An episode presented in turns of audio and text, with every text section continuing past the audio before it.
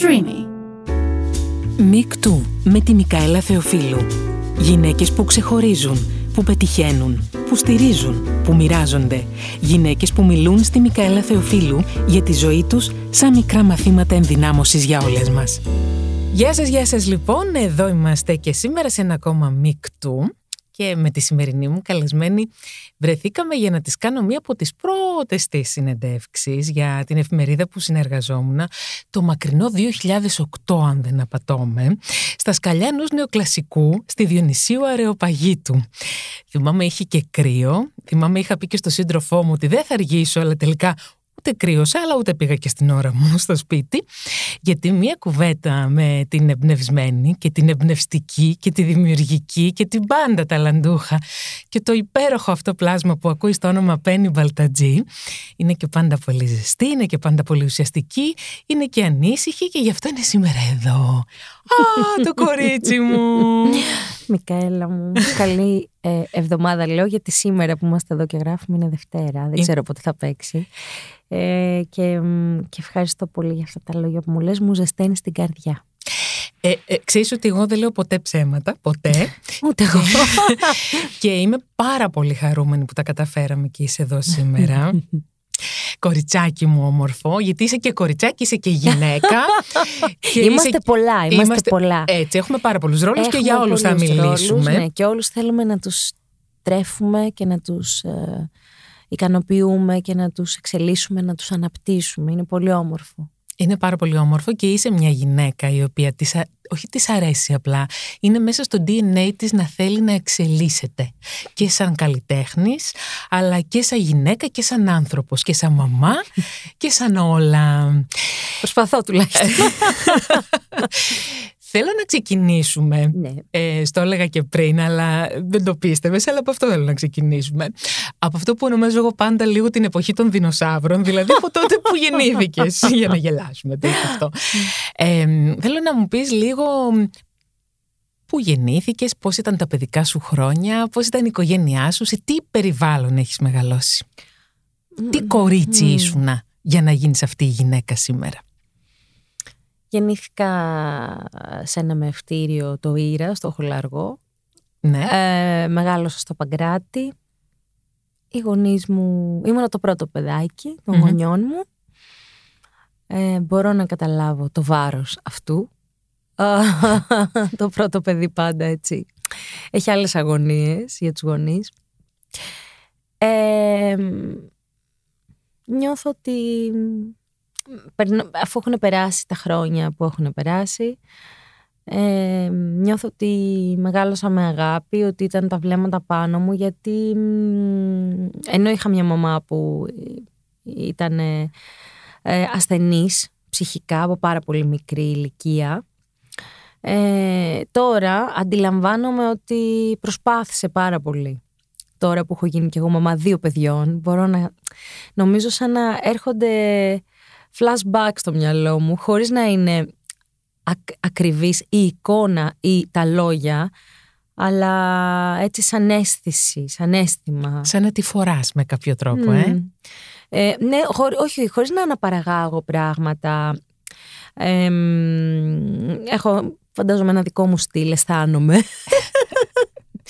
ε, όμως, αισθάνομαι ότι έχω πάρει αγάπη και καταλαβαίνω τις αγωνίες της πολύ. Αυτό μπορώ να πω με σιγουριά. Τις αγωνίες της και την.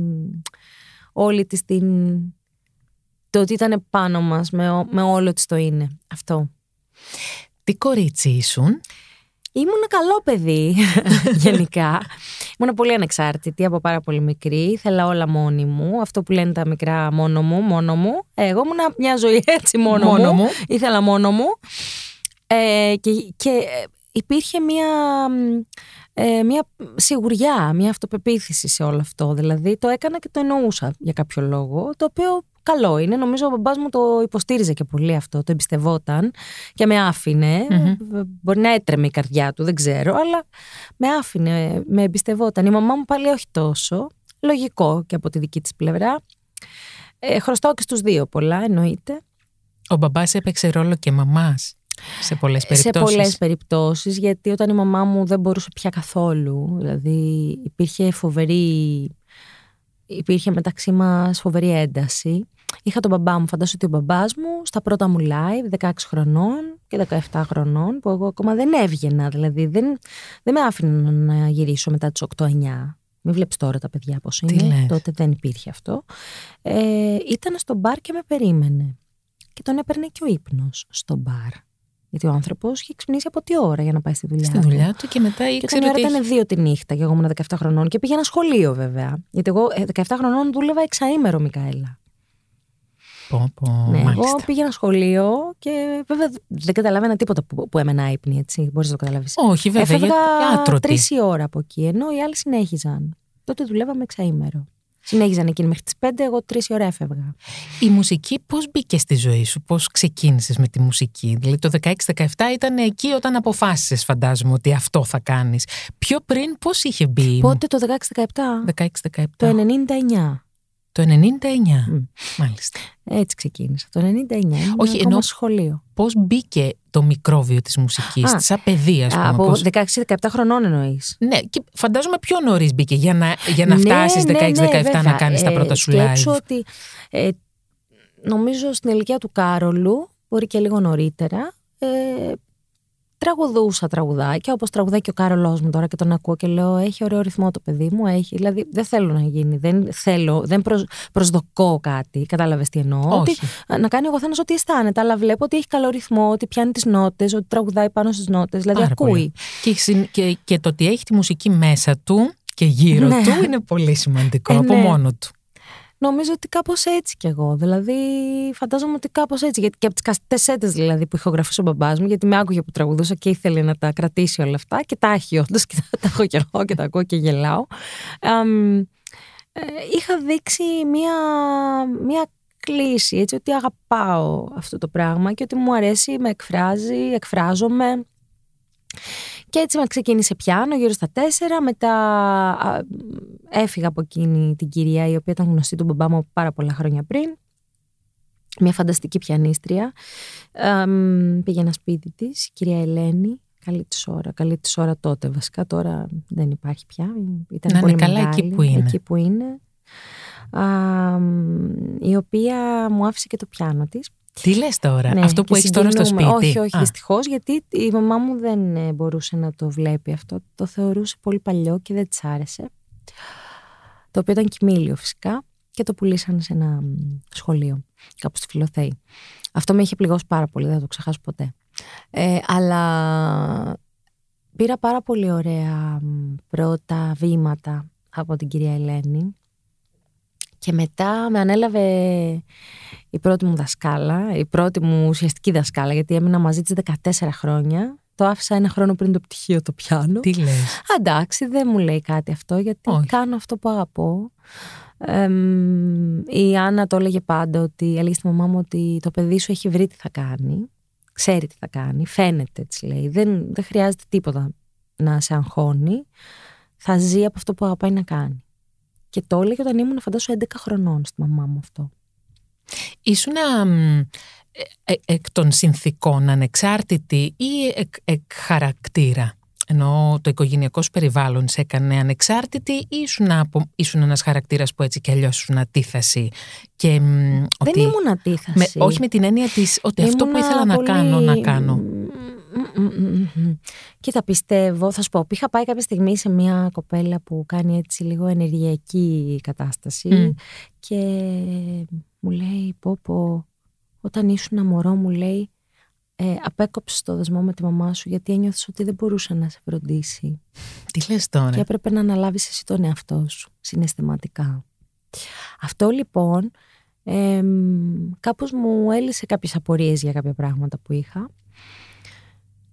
ε, και μετά έμαθα και άλλα πράγματα για τη μαμά μου. Ότι η μαμά μου, ας πούμε, δεν μπορούσε, δεν άντεχε να με ταΐσει, δεν άντεχε να με φροντίσει, δεν άντεχε το ένα, δεν άντεχε το άλλο. Δηλαδή, όλα ήταν πολύ βουνό για εκείνη. Οπότε, ε, έμαθα ότι μέχρι 40 ημερών είχε πάει και είχε μείνει, είχε φύγει από το σπίτι. Δεν είχε έρθει η γιαγιά μου στο σπίτι, είχε φύγει η μαμά μου από το σπίτι και είχε πάει στη μαμά της και έμενε μαζί μου, χωρίς τον πατέρα μου. Και ο πατέρας μου ερχόταν επισκέπτης, ας πούμε. Φοβερό, ναι, έτσι. Φοβερό, πάρα πολύ φοβερό. Ναι. Δηλαδή είναι πολύ Παναγιά μου, Χριστέ μου, ας πούμε. Ναι. Δηλαδή ο πατέρας μου δεν με ζούσε. Είναι πρώτες μέρες της ζωής μου.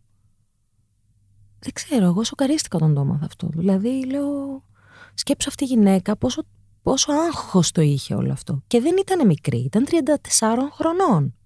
Δεν είναι ότι έκανε παιδί στα 22, στα 20, στα 18. Ήταν μια ολόκληρη γυναίκα, Ήτανε- η οποία έχει, είχε περάσει και αν είχε περάσει καταστάσεις στη ζωή της. Μέχρι και φυλακή έχει μπει η μαμά μου. Τι λες τώρα; Βέβαια. Η μαμά μου είχε μπει φυλακή στα χρόνια της Χούντας. Γιατί είχε σχέση με έναν αριστερό που έβαζε βόμβες. Έναν υπέροχο άνθρωπο, έναν γλυκύτατο άνθρωπο. Ε, μ, και εκείνος για να την προφυλάξει δεν της είχε πει τίποτα. Όμως επειδή τον παρακολουθούσαν, κάποια στιγμή τους έπιασαν. Και έπιασαν και εκείνον, χωριστά τους έπιασαν. Πήγαν και την άρπαξαν από τη δουλειά της τη μαμά μου. Η μαμά μου είχε μόνιμη δουλειά στην ΕΙΔΑΠ. Σκέψου τώρα έτσι, να έρθουν να σε πιάσουν. Εκείνη την εποχή. Τέλος πάντων, και μπήκε στη, πήγε στη φυλακή η μαμά μου. Η μαμά μου φυσικά δεν ήξερε τίποτα. Αυτός ήταν πάρα πολύ γλυκός και πάρα πολύ. Δηλαδή δεν ήθελε να την εκθέσει και δεν ήθελε να τη θέσει σε κίνδυνο σε καμία περίπτωση. Και τον ξέρω κιόλας. Αλήθεια. Τον ξέρω, είναι ένας πολύ γλυκός άνθρωπος. Ε, και χαίρομαι που η μαμά μου έτσι είχε μια πολύ όμορφη πρώτη εμπειρία, αν θες με κάποιον. Γιατί ήταν νομίζω η πρώτη της εμπειρία έτσι με, με σύντροφο έτσι πιο, Πιο σοβαρή. πιο σοβαρή. Ε, και μ, με συγκινεί πάρα πολύ αυτό το γεγονός ότι μ, της φέρθηκε κάποιος καλά και τη φρόντισε. Και μάλιστα ε, αυτός μετά ήταν ε, φυσικά στην εξορία με το Σαββόπουλο, με, Ναι, ναι. με όσους Με ήταν όσους εκείνη ήταν. την, Την εποχή. την πολύ δύσκολη εποχή. Ε, και η μαμά μου τον περίμενε. Αλλά ε, νομίζω ή όταν βγήκε ή νωρίτερα της είπε ότι δεν δεν σου αξίζει να είσαι μαζί μου. Γιατί εγώ έχω μια πάρα πολύ...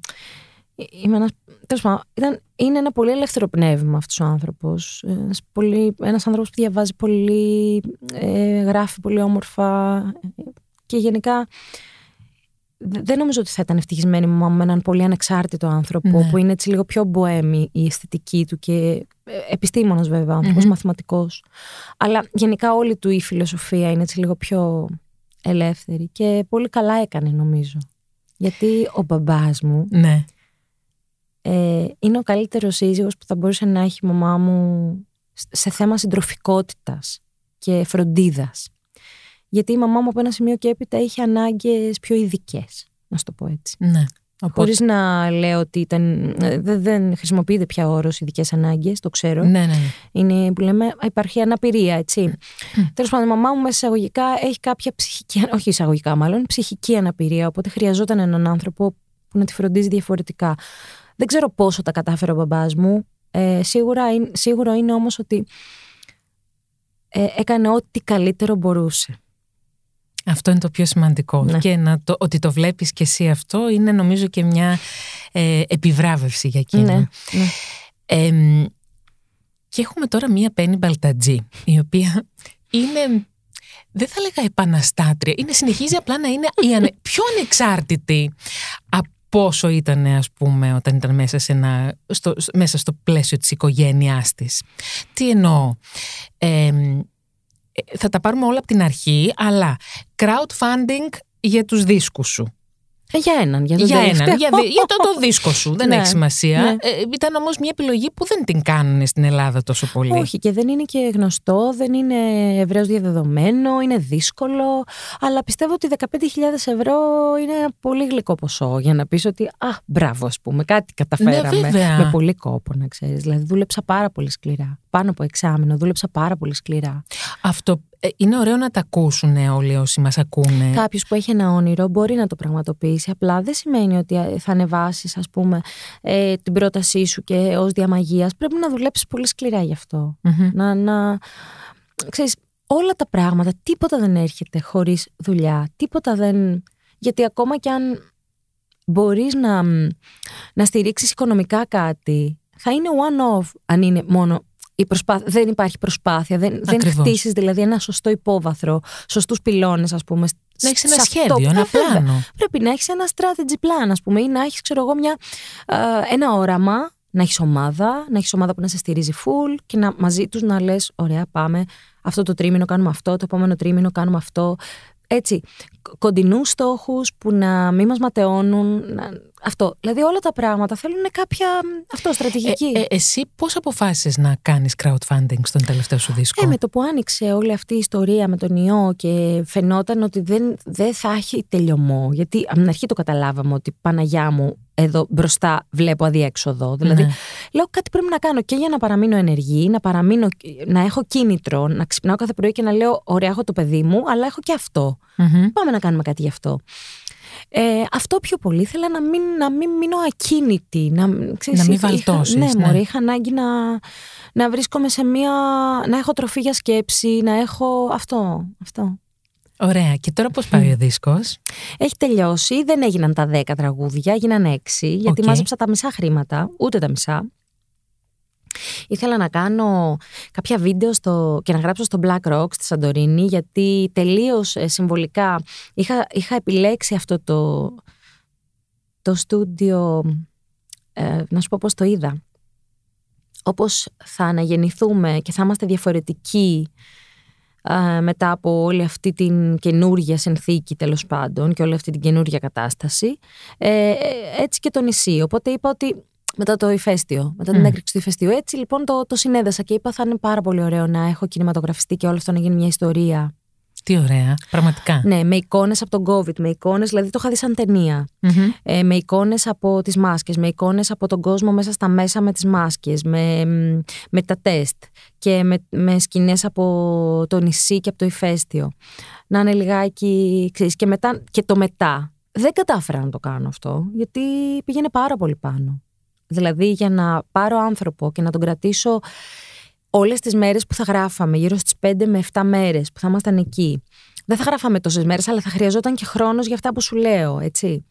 Ε, οπότε δεν θα έβγαινε με τίποτα ε, οικονομικά. Σκέψω ότι ένας κινηματογραφιστής παίρνει minimum τη μέρα 300 ευρώ.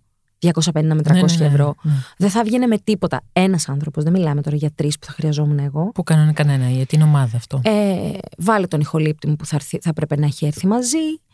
Βάλε το στούντιο το οποίο είναι πανάκριβο το Black Rock. Έτσι έρχονται από το εξωτερικό και γράφουν. Ναι, ναι. Βάλε, βάλε, βάλε, βάλε. Δεν έβγαινε με τίποτα, Μικαέλα. Δηλαδή, λέω αν δει ο κόσμος πόσα λεφτά πρέπει να δώσεις για να γίνει αυτό το πράγμα, θα, δηλαδή, Θα πει όχι, δεν μπορώ. Δεν Ας πούμε. γινόταν. Ναι, ναι. Αν τα μάζευα τα 32 χιλιάρικα που είχα πει, εξ αρχής θα γινόταν. Μμ. Αλλά Εντάξει, το θέμα είναι ότι ε, ξεκίνησες κάτι το οποίο νομίζω μπορεί να, και να το συνεχίσεις σε επόμενο ναι, εντάξει. και μπορεί να υπάρχουν Τώρα και γι- ακόλουθοι. γίνανε έξι και θα βγούνε και θα στείλω και τα βινίλια στον κόσμο και αυτά. Απλά θα είναι έξι. Και αντί για ε, δώρο που τους είχα πει live ε, μέσω διαδικτύου, ας πούμε, Θα γίνει stream. Ζωντανά. Και θα, τους, θα καλέσω όσους είναι στην Αθήνα, θα τους καλέσω. Θα πάρουν μια διπλή πρόσκληση για το Σταυρό του Νότου που είμαι 3, 10 και 17 Μαρτίου. Τέλεια. Αλλά και αυτοί που είναι εκτός θα τους κάνω ένα private έτσι πάλι stream. Έτσι, Πολύ διαδικτυακό. ωραία. Θα και τους εγώ κάνω. θα είμαι κάπου εκεί να Θα είσαι ξέρεις. όπου θέλεις. Γιατί εγώ είμαι το, Εννοείται. το ξέρεις ότι είμαι γκρούπι. ε, άρα λοιπόν crowdfunding, το ένα είναι αυτό. Όσο μιλούσες σκεφτόμουν ότι είσαι Ότι ένα... δεν θα μας φτάσει η ώρα. Ω, αυτό είναι το μόνο σίγουρο. Μπορώ για μέρες Στο να είπα, μιλάω μαζί σου. στο όχι- είπα. αλλά σκεφτόμουν παρόλα αυτά και πρέπει να σου το πω. Γιατί σε ξέρω. Ε, αλλά υπάρχουν πράγματα που διαρκώς μαθαίνω μαζί σου και για σένα, και αυτό είναι το σπουδαίο. Ε, νομίζω, και διόρθωσε με αν κάνω λάθος, είσαι φίνικας. Τι, είναι, Είσαι- ο- τι κάνει ο Φίνικας, για πες μου. Αναγεννάσαι από τη στάχτη σου. Παναγιά μου. Με αυτή την έννοια το λέω. Έχω φτιάξει εδώ ένα λωτό και ο λωτός νομίζω μέσα από τη λάσπη. Έξα, Τατουάζ, κάτι ε, τέτοιο, ναι. Και ο άντρας μου έχει. Ναι. κάτι τέτοιο. Το έχουμε Ε, κάνει μαζί σαν εφηβάκια. Να τα, τα εφηβάκια. Θα Ναι, μου τα τι να πεις σου και αυτά τα εφηβικά. ε, σκεφτόμουν λοιπόν ότι γιατί πέρασες και πολλά. Δεν πέρασες μόνο το κομμάτι του να πρέπει να μεγαλώσεις, ίσως πιο σύντομα από όσο έπρεπε, να μην είσαι τόσο παιδί όσο έπρεπε. Μεγάλωσες και μέσα από απώλειες. Καλά, αυτές μας μεγαλώνουν απότομα οι απώλειες, δηλαδή εννοείται. Εντάξει. Εκτός από τη μαμά θέλω να Έχω πω. χάσει και τον αδερφό μου. Έχεις Ο χάσει και αδερφός τον μου- πριν αδερφό σου. πρώτα έχασα τον αδερφό μου και μετά τη μαμά μου. Τον αδερφό μου τον έχασα το 11 και τη μαμά μου το 18. Ε, εντάξει, τώρα αυτό είναι... Κανείς δεν ξέρει πόσο θα μείνει σε αυτή τη γη και κανείς μας δεν είναι αυτός που θα το ορίσει αυτό.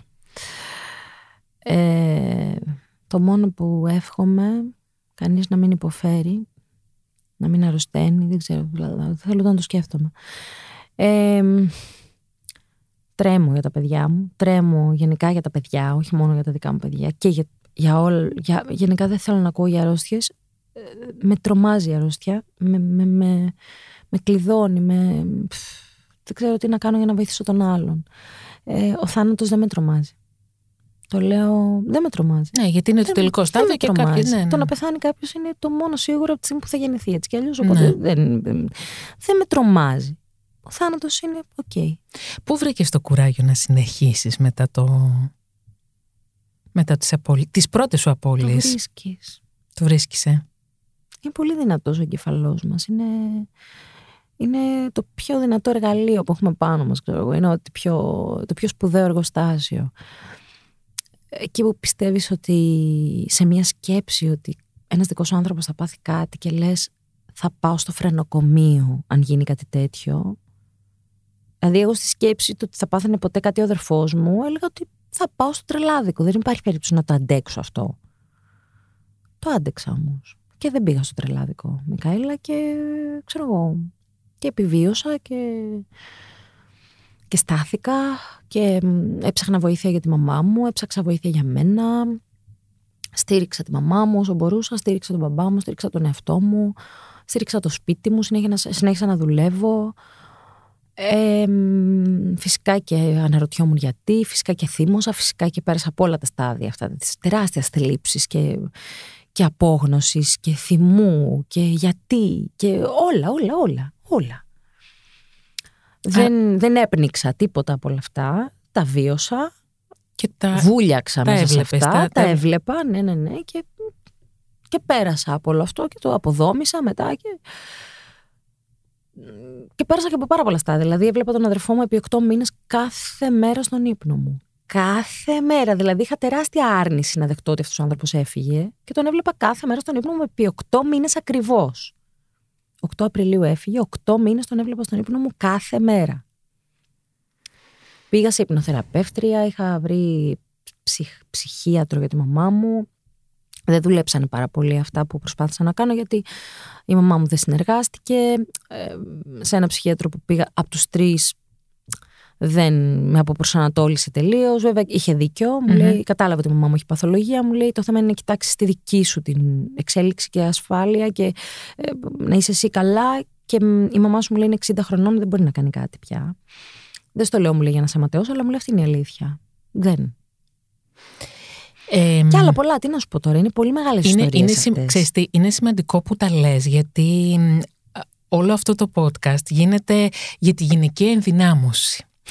Ε, γιατί εγώ όπως ξέρεις καλό μόνο γυναίκες σε αυτό το podcast άρα ε, ε, νομίζω είναι δύναμη γυναίκες από μόνες τους και η κάθε μία καλεσμένη μου ε, έχει αυτό το μοναδικό κομμάτι της δικής της δύναμης να βγάλει μπροστά έξω και αυτός είναι και ο λόγος που είσαι εδώ αυτή τη στιγμή. Γιατί έχεις αυτό το μοναδικό κομμάτι δύναμης. Ρε, μακάρι να μπορέσω να. Δηλαδή, είναι χαρά μου και από τα μηνύματα που, που λαμβάνω πάρα, συνέχεια στο, στο, στο Instagram, καλά το συζητάμε, γίνεται τη κολάσεω. Που μου λένε είτε για τη μαμά μου, είτε για τον αδερφό μου, είτε για τα παιδάκια που έχω πει, εντάξει, που έχω πει για τα μωρά. Ε, είναι χαρά μου να μπορώ να, να κάνω τον άλλο να, να μην νιώθει μόνος. Ναι. Δεν, δεν υπάρχει.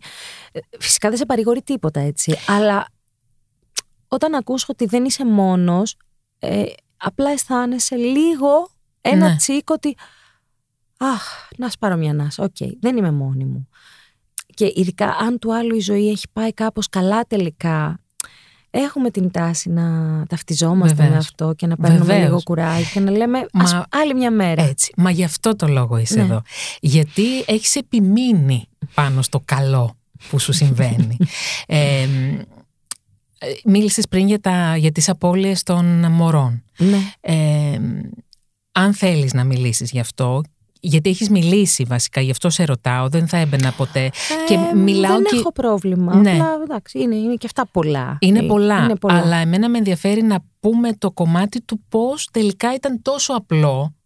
Στη ε, δική μου περίπτωση τουλάχιστον. Ήταν, στη δική σου περίπτωση, ναι, αλλά ε, αυτό που είχες εσύ και δεν μπορούσες αν το καταλαβαίνω σωστά, να συγκρατήσει το μωρό, ήταν θρομβοφιλία. Αυτό; Ναι, βασικά το πρώτο, το πρώτο μωράκι έμεινε έγκυος και το πρώτο μωράκι μεγάλωσε μέχρι 6,5 μηνών.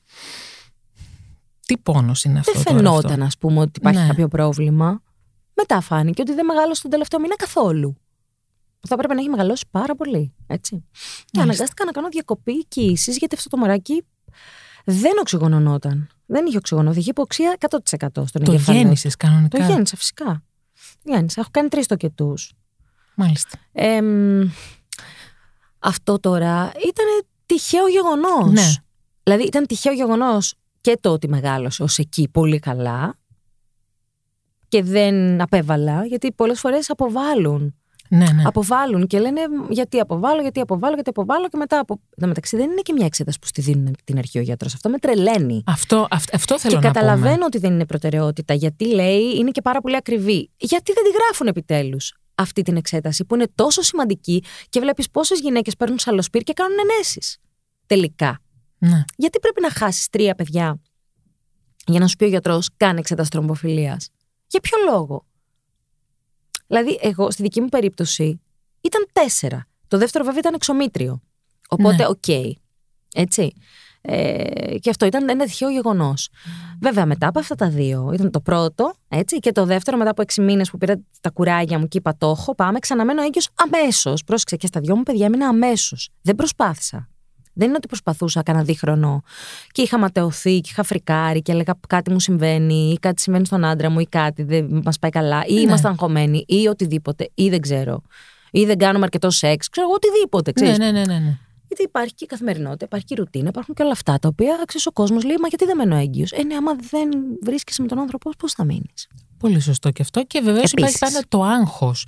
Ναι. Υπάρχει και ένα περιβάλλον που Ναι. πιέζει τους, τον κόσμο Ε, που θα βέβαια. γίνει το πότε θα γίνεις μάνα. Το καταλαβαίνω ότι μπορεί να υπάρχει παθολογία. Δεν απαξιώνω σε καμία περίπτωση κα- κα- καμία διαφορετική ανάγκη ή περίπτωση ή παθολογία ή οτιδήποτε. Ποτέ δεν το λέω έτσι εύκολα Ναι, ναι, που ναι. λένε ε, άντε πηγαίνετε λέει κάντε διακοπές και θα μείνετε. Αυτά είναι βλακίες. Ναι, ναι. Δηλαδή είναι βλακίες πάλι αναπερίπτωση. Κατάλαβες Ναι, τι εννοώ. πολύ Δηλαδή, δεν, καλά. μπορούμε, δεν μπορούμε, δεν είναι όλα σε ένα σάκο, τα βάζουμε μέσα και έγινε. Δεν Ούτε- τα τσουβαλιάζουμε. όλα. Εμένα, ας πούμε, με αντιμετώπισαν μετά από αυτές τις δύο περιπτώσεις.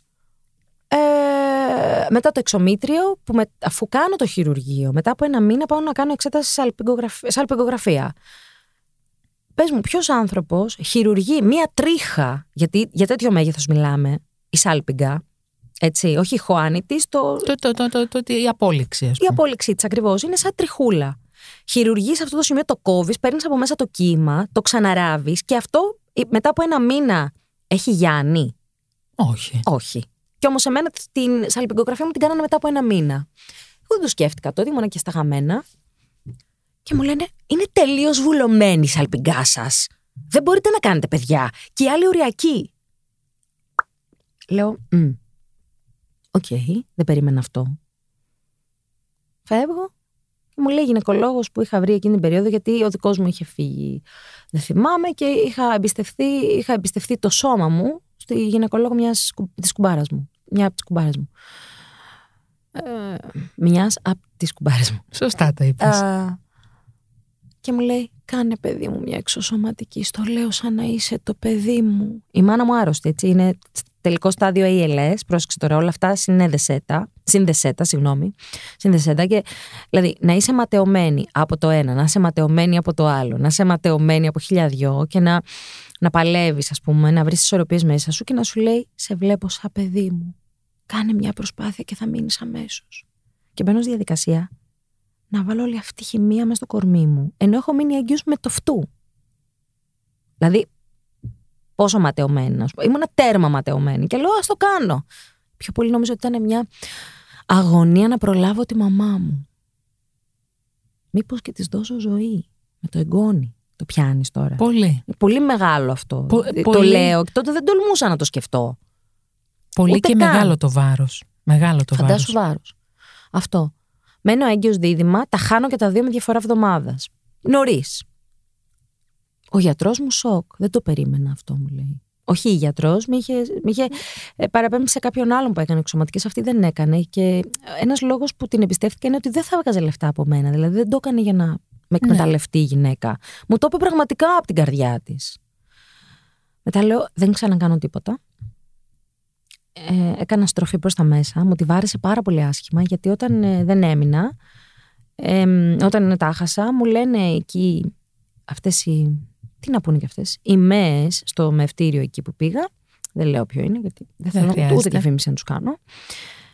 Αχ, κυρία Μπαλτατζή, μέχρι τη 15η, 18η έχετε ακόμα; Έτσι, ελαφρά την καρδία. Ότι θα κάνω 15-18 εξωσωματικές. Μάλιστα. Πρώτα απ' όλα, πού ξέρεις ότι εγώ μπορώ οικονομικά να σταθώ σε αυτό το πράγμα; Πού ξέρεις ότι ψυχικά μπορώ να το στηρίξω αυτό το πράγμα; Πού ξέρεις ότι εγώ Θέλω να θα το κάτσω να, να διαλυθώ, να διαλύσω τη σχέση μου, το σώμα μου, την ψυχή μου, το, το ό,τι έχω και δεν έχω, όλη μου η ζωή να γίνει μια, Ένα ένα στρες βασικά. αποθυμένο. Ναι. Τέλος. Λέω του Χρήστο, άκου να σου πω. Δεν θέλω να το σκέφτομαι πια αυτό καθόλου. Δεν θέλω. Εγώ δεν κάνω παιδί από αποθυμένο. Όχι, του λέω. Δεν θέλω καθόλου. Είπαμε να κάνουμε παιδί γιατί Για- θα είναι η το προέκτασή θέλατε. μας, θα είναι ο ερωτάς μας, θα είναι ο καρπός μας, θα είναι η αγάπη μας. Δεν θέλω να κάνω παιδί, του λέω, επειδή τώρα έχουν κάτσει τρεις ατυχίες στη σειρά. Όχι. Τέλος. Του λέω, τέλος, εγώ σταματάω εδώ. Πεθαίνει η μαμά μου μετά από κάποιους μήνες. Εγώ έκανα φούλα αναρρίχηση, έκανα, πήγαινα στο ψυχόδραμά μου σταθερά και αυτά. Και κάποια στιγμή λέω τώρα είμαι καλά. Είμαι σε θέση. Έμεινα έγκυος με μία φορά που βρέθηκα με τον άντρα μου. Με μία φορά. Το λέω γιατί Ναι. δεν μπορείς να μείνεις έγκυος, μου λέγανε. Γιατροί. Ο άλλος σούρλιαζε στο χειρουργείο. Είναι τελείως βουλωμένες, φέρε κι άλλο υγρό. Αυτή ήταν η κατάσταση που ζούσα. Πω, πω. Και πες ότι δεν ήμουν εγώ. Που δεν σκεφτόμουν έτσι. Ένας άλλος άνθρωπος. Πόσο θα ματαιωνόταν, πόσο θα πληγωνόταν. Πάρα Που εγώ πολύ. ματαιώθηκα πάρα πολύ. Φαντάζομαι όμως να σας πόσο θα μπορούσε να καταστραφεί. Πόσες γυναίκες ακούνε τώρα και μπορεί να βρίσκονται ακριβώς στην Πες ίδια μου, σε κατάσταση; παρακαλώ. Πες μου, σε παρακαλώ. Με θυμώνει πάρα πολύ, Μικαέλ, αυτό. Με θυμώνει που μας βάζουν όλους στο ίδιο καλούπι, στο ίδιο καλούπιλο, στο ίδιο ντορβά, πώς τα λένε. Στον, ίδιο- στον ίδιο του ροβά. Ναι, Πολύ ρε, σωστά εσύ. το είπες. Γιατί, γιατί, για ποιο λόγο να σε, να σε καταδικάζει ο άλλος έτσι; Ότι εσύ είσαι αυτή η περίπτωση. Από πού και ως πού ένα και ένα στη, στη- στην ιατρική κάνει δύο; Από πού και ως πού; Από πού και ως πού όταν δεν έχουμε τον ίδιο οργανισμό. Τις ίδιες αντοχές, την ίδια σκέψη, την ίδια χημεία μέσα στον εγκεφαλό μας. Εσύ όμως ήσουν αποφασισμένη μέσα σου να Δεν γίνεις ξέρω ρε, μητέρα. εσύ. Εγώ νομίζω ότι απλά δεν είχα τίποτα και ήταν ένα τυχαίο γεγονός. Και απλά όταν ανακάλυψα ότι έχω θρομβοφιλία, γιατί το ανακάλυψα πριν ακόμα κάνω την εξωσωματική, Ναι. δηλαδή και στην εξωσωματική έκανα ενέσεις. Αλλά φύγαν αυτά τα μωρά. Μάλιστα. Έτσι, πέθανε η μαμά μου και ησύχασε το μέσα μου. Γιατί η μαμά μου ήταν πολύ άρρωστη. Παρακάλαγα να φύγει, να ησυχάσει εκείνη. Λοιπόν, άρα φυσικά και με βοήθησαν οι ενέσεις, φυσικά και ήταν θέμα θρομβοφιλίας, αλλά μετά, πώς να σου πω, έμεινα έγκυος αμέσως. Και στο παιδί μου το πρώτο και στο δεύτερο παιδί μου. Και ενδιάμεσα είχα χάσει κι άλλο ένα, αλλά ήταν μια παλίνδρομη η οποία δεν οφειλόταν κάπου. Ή ήταν απλά δεν είχε, ξέρω εγώ, οτιδήποτε. Μπορεί να ήταν ναι. κάποια ανομαλία, κάποιο DNA πράγμα. Οτιδήποτε, γονιδιακό, δεν ξέρω τι. Κάτι ήταν λάθος και το σώμα είπε Γεια σου. Το οποίο ήταν ε, τη μέρα που περίμενα περίοδο. Δηλαδή δεν κατάλαβα κάτι. Απλά ήξερα ότι είχα μείνει έγκυος γιατί είχα κάτι. Είχα δει λίγο αίμα και είχα κάνει ένα τεστ. Μου είπε ο γιατρό- ο γιατρός μου να κάνω ένα τεστ. Του λέω ε, παίζει γιατί ήταν οι μέρες μου όταν ας πούμε είχα βρεθεί με τον άντρα μου και μου λέει δεν κάνεις ένα και το είδα ότι ήταν ε, θετικό αλλά το, σαν να το νιώθα ότι δεν θα κρατήσει και μετά από δύο μέρες έκανα άλλο ένα και ήταν πιο αχνή η γραμμή και λέω αυτό το μωράκι θα χαθεί και χάθηκε αλλά δεν με πείραξε ρε παιδί μου Ξέρεις πόσες, πόσες Ναι, ναι, ναι. φορές πόσες μπορεί να μας φορές. συμβεί αυτό Ε, στη ζωή βέβαια. μας πάρα πολλές αλλά και το δεύτερο μου το παιδάκι ήρθε με το τίποτα. Δηλαδή δεν έχω προσπαθήσει και χτυπάω ξύλο και να είναι γερά όλα τα παιδάκια του κόσμου και όλοι οι άνθρωποι να μην τα παρατάνε.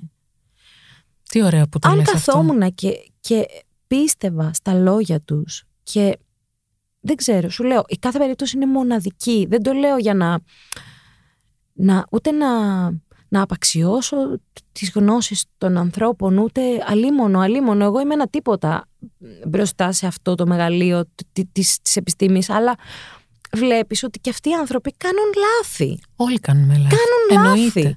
Εννοείται. Και δεν πρέπει εμείς να...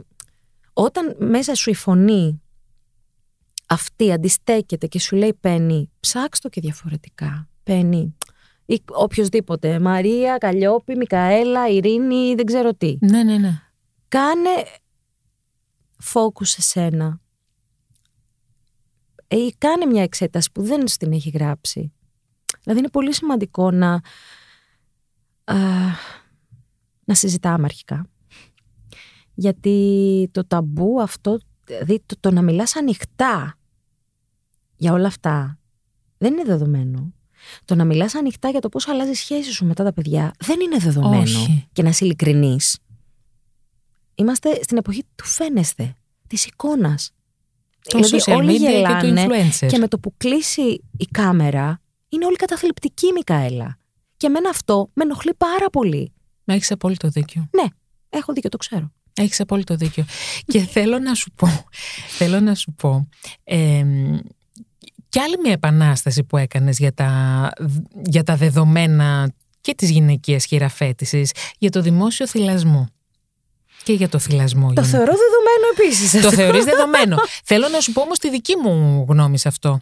Γιατί εγώ δεν κατάφερα να θυλάσω. Και δεν κατάφερα. Ναι. Αυτό λοιπόν το φέρω πολύ βαρέως γιατί μου το έκαναν να, το, να, να φαίνεται βαρύ σε μένα τόσο η μέα μου όσο και το νοσοκομείο στο οποίο γέννησα το παιδί μου. Δηλαδή, δεν σε άφησαν, δεν σου Ε, έδειξαν. δεν μου σου- έδειξαν. Δεν μου έδειξαν και όταν πια το παιδί μου πίναγε πάρα πολύ, ε, μ, αναγκάστηκα να του δώσω φόρμουλα. Α, εντάξει. Ναι. Και ήρθε έξαλλη μέσα η Μέα στο δωμάτιο να μου βάλει χέρι γιατί ε, δεν θύλασα το παιδί μου. Και βεβαίως εκεί όπως καταλαβαίνεις, αφενός μεν είχα τις δικές μου ενοχές, αφετέρου δε την έβρισα πάρα πολύ. Αφετρίτου, ε, αναγκάστηκα να πάρω το χάπι αναστολής γάλακτος, Ω, Χριστέ μου. γιατί, δεν, γιατί πέτρωνε το γάλα στο Ε, βέβαια. στήθος και δεν μπορούσα να δώσω στο παιδί μου. να Έδωσα ρίξει- μόνο πρωτόγαλα έδωσα. Ναι, πάλι καλά. Εντάξει. Και λέω ότι αυτό το κίνημα του θυλασμού είναι πολύ σπουδαίο το καταρχάς. Από συζητάμε. αυτό ξεκινάμε. Δεν το συζητάμε. Αλλά πολλές φορές, μήπως γίνεται ένας ψυχαναγκασμός, βρεσιπένει. Λέω εγώ τώρα τη δική μου μεριά. Ναι. Από τη δική μου μεριά ναι, μιλάω, ναι, έτσι. ναι, ναι. Μήπως αυτό είναι ένας ψυχαναγκασμός που κάποια στιγμή, ας πούμε, είναι it's okay και να μην θυλάσεις.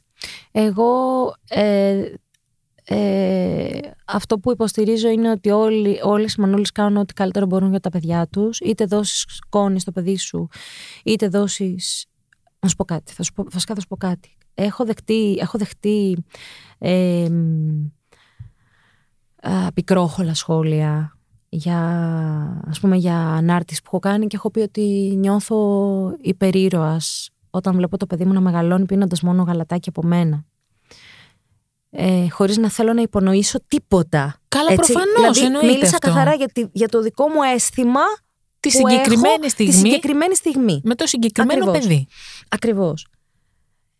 Ε, δεν τα κατάφερα όπως στον Κάρολο, στην Αμέλεια, να το πω και αυτό. Εντάξει. Δεν τα κατάφερα και από την αρχή δεν τα κατάφερνα. Δεν τα κατάφερα τόσο καλά όσο επιθυμούσα. Πίστευα ότι θα είναι το ίδιο εύκολο με τον Κάρολο. Όχι, δεν ήταν το ίδιο εύκολο με τον Κάρολο. Το σώμα μου δεν συνεργαζόταν όπως ήμουνα με τον Κάρολο, γιατί με τον Κάρολο ζούσαμε τον έρωτά μας.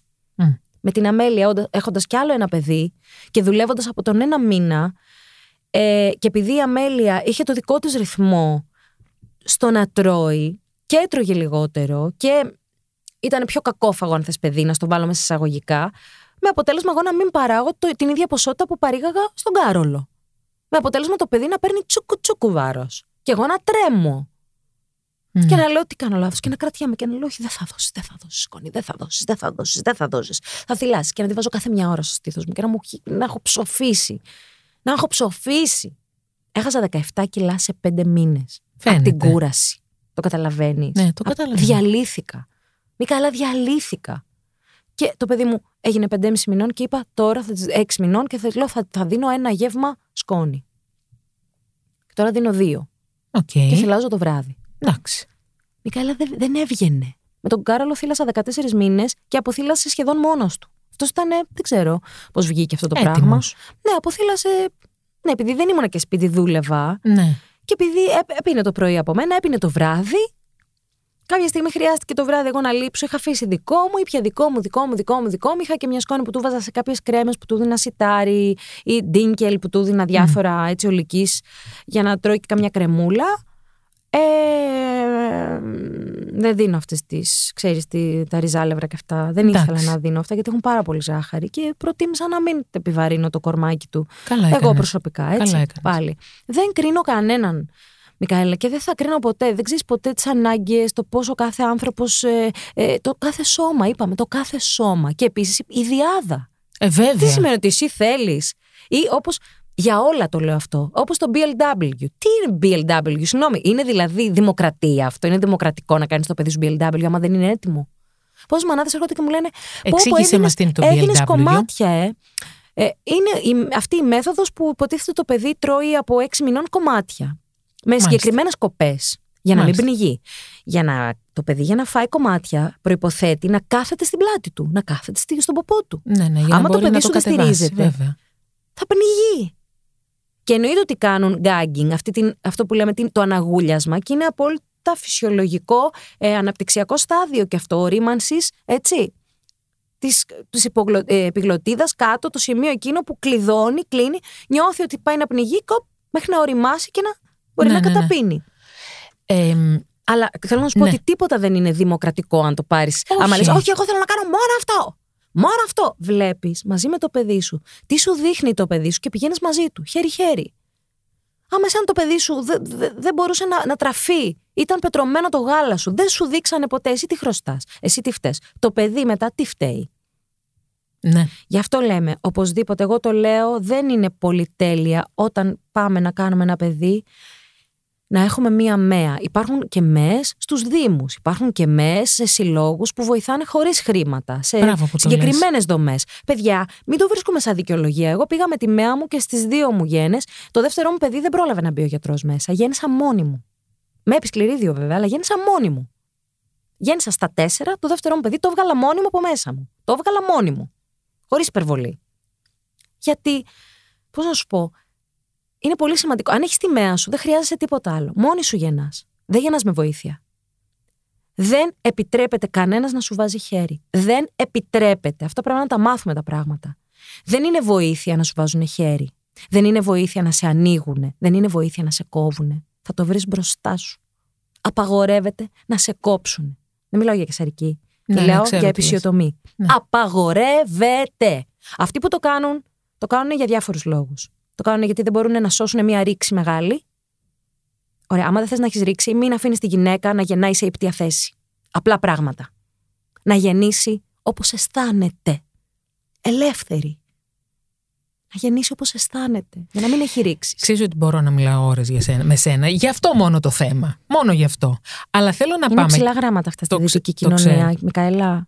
Με θλίβει που, δεν, που πρέπει τη γυναίκα να την κάνουμε ανήμπορη, ενώ δεν είναι. Να τη κόψουμε τα φτερά, να τη κόψουμε τα πόδια, να τη τα κόψουμε όλα. Εκεί θέλω να πάω τώρα. Και θέλω να πάω στο άλλο κομμάτι που εδώ στην ε, ελληνική δυτική κοινωνία. Ε, Το ξέρεις, θα σταυρωθώ για αυτά που λέω. δεν με έχει νοιάζει. καμία σημασία. Με θα, νοιάζει σε ακού- καθόλου. θα, θα υπάρχουν, ξέρεις πόσοι θα, θα σου πούνε μπράβο, Πέννη. Πάρα πολύ και πολλές. Θέλω λοιπόν να, να έρθουμε σε ένα άλλο κομμάτι που ξέρω ότι σε ευαισθητοποιεί πάρα πολύ και έχει να κάνει με το δίλημα που πρέπει να πάρουμε εμείς οι μαμάδες οι εργαζόμενες να είμαστε μαμάδες ή να είμαστε εργαζόμενες. Γιατί χρειάζεται να πάρουμε αυτό το δίλημα στην Ελλάδα. Εσύ παίρνεις τα παιδιά σου από ό,τι έχω μάθει μαζί στα live σου. Τα παίρνω μαζί στα live μου και τώρα που τα αφήνω και όλα στα παιδιά μου δεν νιώθω καμία ενοχή. Τέλεια. Γιατί έχω πάρα πολύ μεγάλη ανάγκη να υπάρξω και χωρίς εκείνα για λίγο. Έχω πάρα πολύ μεγάλη ανάγκη να αναπτύξω και τους άλλους ρόλους στη ζωή μου, Μικαέλα. Το έχω πάρα πολύ μεγάλη ανάγκη. Όταν είμαι με τα παιδιά μου, δεν είμαι στο κινητό. Όταν είμαι με τα παιδιά μου, μαγειρεύω στο σπίτι, κάνω δουλειές, τα ακούω, τα κοιτάζω στα μάτια. Το να είμαι σπίτι όλη μέρα και να είμαι σε έναν άλλο κόσμο ή να είμαι καταθλιπτική, δεν θα τα βοηθήσει τα παιδιά μου. Οπότε είναι καλύτερα να λείψω για λίγο να πάρω τις δυνάμεις μου για μία ώρα, μία μισή ώρα, δύο ώρες, μισή μέρα, όσο, και να γυρίσω πίσω και να είμαι πάλι καινούρια για τα παιδιά μου. Και να έχω το κουράγιο και την υπομονή να τα ξανακούσω από την αρχή. Αυτό. Δεν ξέρω. Και να σε ρωτήσω, ε, ο χώρος σου, ο χώρος ο επαγγελματικός σου, επειδή είναι ένας χώρος που ε, είναι λίγο πιο μποέμικος, να το πω έτσι. Ναι. Ε, το είπα Καλά πολύ, το λες. το κομψά το Πολύ είπα κομψά. κάπως, ναι. Ε, πώς αντιμετώπισε ως ε, καλλιτέχνηδα, παύλα, μαμά, παύλα, σύζυγο; Ε, Κενό. επειδή είμαστε τόσο παλιωμοδίτες σε όλα τα επίπεδα και είμαστε τόσο, τόσο συντηρητικοί άνθρωποι. Τώρα δεν μπορώ να ακούω ιδέες τώρα, να σου πω. Ό,τι και να λένε, ότι είναι μπροστά, ξέρω, ο άλλος μπορεί να γράφει, δεν ξέρω. Μμ. Τα θαύματα του κόσμου. Και καθόλου δεν με νοιάζει. Εγώ δεν θα τον εκτιμήσω σαν συνθέτη ή σαν στιχουργό ή σαν τραγουδιστή. Αν μέσα το μυαλό του είναι δεινοσαύ, δεινόσαυρου, όπως λέγαμε πριν. Τι να το κάνω; Τι σημαίνει αυτό; Τελειώνει η ζωή μιας γυναίκας επειδή αποφασίζει να κάνει παιδιά; Και να παντρευτεί τι, επειδή δεν θα είναι διαθέσιμη πια σαν γκόμενα ή επειδή δεν ξέρω τι; Τι εννοείς; Δεν έχουμε μόνο ένα ρόλο στη ζωή μας. Θα το ξαναπώ και θα το λέω. Ε, μπορώ να, να είμαι και φίλη, μπορώ να είμαι και τραγουδίστρια και καριερίστα, να είμαι και μαμά, να είμαι και ρωμένη, να είμαι και ε, συνεργάτης, να είμαι πάρα πολλά πράγματα. Μπορώ. Και αν δεν με πιστεύεις, κοίτα με, πάνω Πώς το στα κάνω; τακούνια, να τραγουδάω και να θυλάζω και το παιδί μου αμαλάχη παράλληλα. Νομίζω το έκανες. Ε, ήμουν έτοιμη να το κάνω, αλλά λέω εντάξει, μην προκαλέσεις τόσο πολύ. δεν μας άωρες, Μικαέλα. Το ξε... Αυτό έχω Δηλαδή, πώς να καταλάβει. σου πω, δεν με νοιάζει. Τι θα γίνει δηλαδή, δεν πρέπει να καταλάβουν οι άνθρωποι κάποια πράγματα. Ε, Δηλαδή δεν μπορεί, δεν μπορεί να, να, να βάζεις τον άλλον μέσα στο κουτί όταν ο ίδιος δεν τοποθετείται μέσα σε κουτί. Τι θα με βάλεις στο κουτί, βάλε με, εντάξει. Δεν με αφορά αυτός ο άνθρωπος σαν τίποτα Καθόλου. πια. Δηλαδή δεν δεν θέλω. Και δεν με νοιάζει. Δηλαδή υπάρχουν τόσοι όμορφοι Νιώ- άνθρωποι. Γιατί πρέπει να ασχολούμαστε με αυτόν τον έναν ή τους πέντε που δεν είναι; Νιώθεις ότι έχεις χάσει δουλειές. Γι' αυτό δεν το ξέρω. λόγο. Δεν, είναι, μου ξέρεις. το έχει πει ποτέ κανείς ξεκάθαρα αυτό. Αλλά σίγουρα θα έχουν πει, Ε, τώρα αυτή είναι μανούλα. Ε, Και; Αλλά Α, παραμένει υπερταλαντούχα, εργαζόμενη, προσπαθώ. εργατική. Ε, Ίσα ίσα έχω πολύ περισσότερη ενσυναίσθηση, έχω πολύ περισσότερο νιάξιμο. Έχω αναπτύξει δηλαδή αυτά τα, τα στοιχεία, τα πράγματα μέσα μου που τα θεωρώ αρετές να τα έχουν οι άνθρωποι. Είναι πολύ όμορφα να τα εξελίσσουμε, να τα αναπτύσσουμε. Ε, είναι πολύ όμορφο να καταλαβαίνουμε τον άλλον. Είναι πολύ όμορφο. Ε, δεν με πειράζει αν εμένα δεν με καταλαβαίνουν κάποιοι. Υπάρχουν άλλοι τόσοι που θα με καταλάβουν. Δεν με θλίβει ούτε με, με πτωεί. Σε καμία περίπτωση. Μιλάμε μαζί και καταλαβαίνόμαστε. αμέ, ξεκάθαρα. Και να ξέρεις ότι οι γυναίκες είναι πολύ πιο σκληρές από τους άντρες πολλές φορές. Ξέρεις τι, είναι πολύ πιο σκληρές σίγουρα. Και ήθελα να σε ρωτήσω, τώρα, από, ως, γυ- εμένα με, με θυμώνει κάτι άλλο. Με θυμώνει αυτό, αυ- το να υποδαβλίζεις μια γυναίκα ως γυναίκα. Δηλαδή να είμαι εγώ γυναίκα Ναι. και να λέω για σένα, ενώ θα πρέπει να είμαι από την ίδια μεριά, ενώ θα πρέπει να σε Είσαι απέναντί στηρίζω, μου. να είμαι απέναντί σου. Τι να Αυτό σου πω. μπορεί να με τρελάνει. Ναι, αλλά να σου πω κάτι. Δεν είμαστε πάλι όλοι οι ίδιοι. Ναι, σίγουρα. Ο καθένας σκέφτεται μέχρι εκεί που μπορεί να σκεφτεί. Ο καθένας αντέχει το κάθε πράγμα μέχρι εκεί που μπορεί να το αντέξει. Γιατί πολλές φορές λέμε, λέμε κάτι σε κάποιον και σου λέει. Ε, έλα μωρέ τώρα εσύ, εσύ είσαι βράχος. Αυτό μπορεί να με τρελάνει επίσης. Επίσης. Και λέω, το λες αυτό επειδή δεν αντέχεις να ακούσεις. Ε. Κρίμα. Εγώ έχω ανάγκη να με στηρίξεις τώρα, όχι εγώ εσένα, να Ακριβώς. σε στηρίξω. Ακριβώς. Αυτό είναι, είναι φοβερό όταν συμβαίνει. Ναι. Όταν ακούτε λοιπόν κάποιον να σας λέει «Εσύ βρε, εσύ τώρα έχεις αντέξει τόσα». Μη μου πεις άλλα δεν μπορώ να ακούσω, αυτό Ναι, θέλει να αυτό- πει. αυτό θέλει Αυτή να είναι η αλήθεια. Ναι, ναι, ναι. Ή δεν σε φοβάμαι εσένα. Αυτό το δεν σε φοβάμαι. είναι το ίδιο, είναι ακριβώς το Ναι, ίδιο. ναι. Εκεί μπορώ να Έλα πεθάνω. μωρέ, εσύ μια χαρά είσαι. Δεν σε φοβάμαι. Δεν μπορώ να καταλάβω. Δηλαδή, πραγματικά με πιάνουν τα γέλια. Λέω, τώρα αλήθεια αυτό είχα ανάγκη να ακούσω, ρε φίλε. Εκεί θες ξέρεις, να στείλεις μια ωραία ευχή Ε, ναι, ναι. και να πεις. να σου Δεν πω. ξέρω, δεν ξέρω, δεν ξέρω. Ε, Φοβερό.